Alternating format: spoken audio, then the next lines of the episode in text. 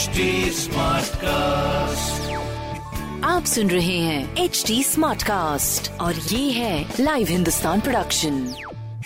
हाय, मैं हूँ fever RJ Sheba और आप सुन रहे हैं कानपुर स्मार्ट न्यूज़ और आज मैं ही दूंगी अपने शहर कानपुर की ज़रूरी खबरें। तो सबसे पहली खबर की ओर जब हम बढ़ते हैं तो सबसे ज़्यादा चीज़ जो हमें परेशान करती है वो है ट्रैफिक। मतलब बाकी सारे काम तो आपके स्पीड अप हो जाते हैं मगर इस ट्रैफिक की वजह से इतना काम लेट हो जाता है। देखो भाई, ट्रैफिक में रुकना भी एक बहाना हो जाता है कि चलो भाई ट्रैफिक में फंसे हैं तो ऑफिस लेट पहुँच रहे हैं, मगर स्कूल के बच्चे स्कूल शुरू होने के टाइम पर जा रहे हैं और ट्रैफिक में फंस के तब पहुँच रहे हैं जब स्कूल बंद होने का टाइम आ रहा है। हाँ जी, इतनी गर्मी और इतना जाम। कल तो भाई मंदना में 8 घंटे जाम रहा, प्यास से परेशान हो गए जितने भी जाम में फंसे थे लोग, क्योंकि सावन का पहला सोमवार था कल और गंगा स्नान के लिए भी भीड़ उमड़ी हुई थी। मंदना जीटी रोड बिल्कुल ठहर गया, 2 पहिया 4 पहिया वाहन सबके सब फंसे रहे। पैदल निकलने वाले तो खैर परेशान हो ही गए, उनके तो पसीने ही छूट गए, मगर स्कूल जाने वाले जो बच्चे, सुबह 5 बजे से ही दोपहर तक आफत रही है। अब बच्चे क्लास लेने जा रहे हैं, रास्ते में ही क्लास हो गई। गंगा स्नान करने वालों का प्रशासन सही से अंदाजा नहीं लगा पाया कि कितनी संख्या में भीड़ उमड़ सकती है, इसी वजह से सुबह 5 बजे से ही गाड़ियों की रफ्तार थमने लगी। मगर फिर भी ट्रैफिक पुलिस वालों ने काफी मैनेज करने की कोशिश करी है और ये सिर्फ एक जगह का नहीं है, शहर भर का हाल था।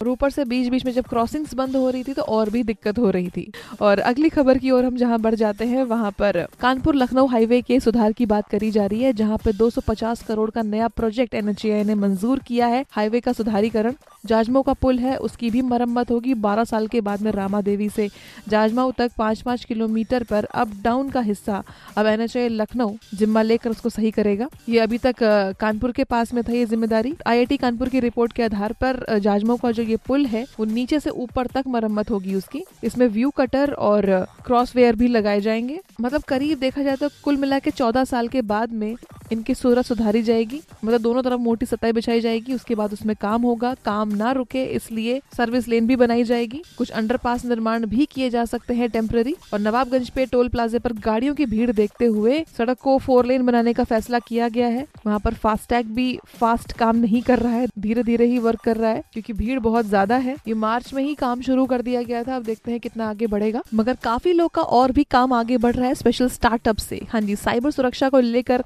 मैं अगली खबर बताने वाली हूँ। IIT कानपुर में 16 स्टार्टअप लॉन्च किए गए। साइबर सुरक्षा आज की नीड इतनी ज्यादा हो चुकी है कि भाई जिस तरह से हम लोग डिजिटल हो गए हैं तो साइबर क्राइम बढ़ते जा रहे हैं। उसमें IIT कानपुर जब इसका जिम्मा लेता है तो वो काम बहुत ही अच्छे से करता है। जब स्टार्टअप्स में मदद कर रहा है IIT कानपुर तो ऊपर से कई देश साइबर हैकर बनकर भारत को निशाना बनाए हुए हैं। तो उसने भारत के वैज्ञानिकों ने आगे आकर कहा कि इसमें हम साइबर स्पेस की सुरक्षा के लिए बेस्ट से बेस्ट काम करेंगे। सरकार इस स्टार्टअप को फाइनेंशियल हेल्प भी दे रही है। ये C3I हब के पास साइबर फिजिकल सिस्टम से जुड़े साइबर सुरक्षा क्षेत्र में 5 वर्षों में 125 स्टार्टअप लॉन्च करने की चुनौती दी गई है। अब तक के 30 लॉन्च किए जा चुके हैं। मतलब आगे बढ़ रहे हैं स्पीड से। इसमें डेटा लीकेज के जो जानकारी है वो दी गई इसको बचाने के लिए। एक सेमिनार हुआ था जिसमें काफी बड़े बड़े लोग इसमें शामिल रहे हैं, नेशनल साइबर सिक्योरिटी से जुड़े हुए लोग। इसी के साथ हम अगली खबर की ओर बढ़ जाते हैं जिसमें पॉलिटेक्निक के जो एंट्रेंस एग्जामिनेशन है उसमें शिवा तोमर जो है वो ग्रुप A के सिटी टॉपर निकले हैं अपने शहर से। ये कल ही जारी कर दिया गया इसका रिजल्ट और इसमें जो मेधावी छात्र है हमारे जो शिवा तोमर, इन्होंने 400 में से 376 के करीब इन्होंने अंक हासिल करे हैं और ये है टॉपर और इस ग्रुप में प्रदेश के 3रे स्थान पर रहे हैं।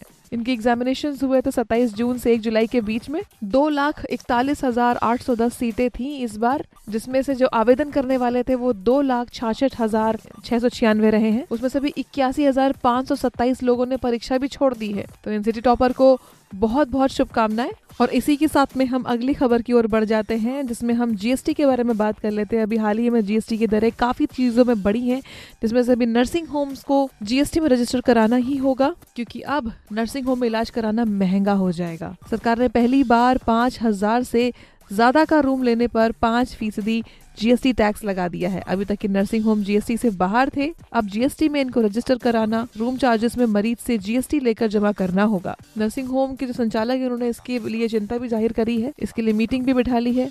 अभी तो सिर्फ रूम पे जीएसटी लगाया, हो सकता है बाद में सर्विसेज भी इसके दायरे में आएंगी ही। नर्सिंग होम के जो एसोसिएशंस हैं वो सरकार को एक मांग पत्र भी भेजने वाले हैं कि इलाज को इस जद से बाहर रखने की कोशिश करी जाएगी। तो इस तरह की खबरों के लिए पढ़ते रहिए हिंदुस्तान अखबार।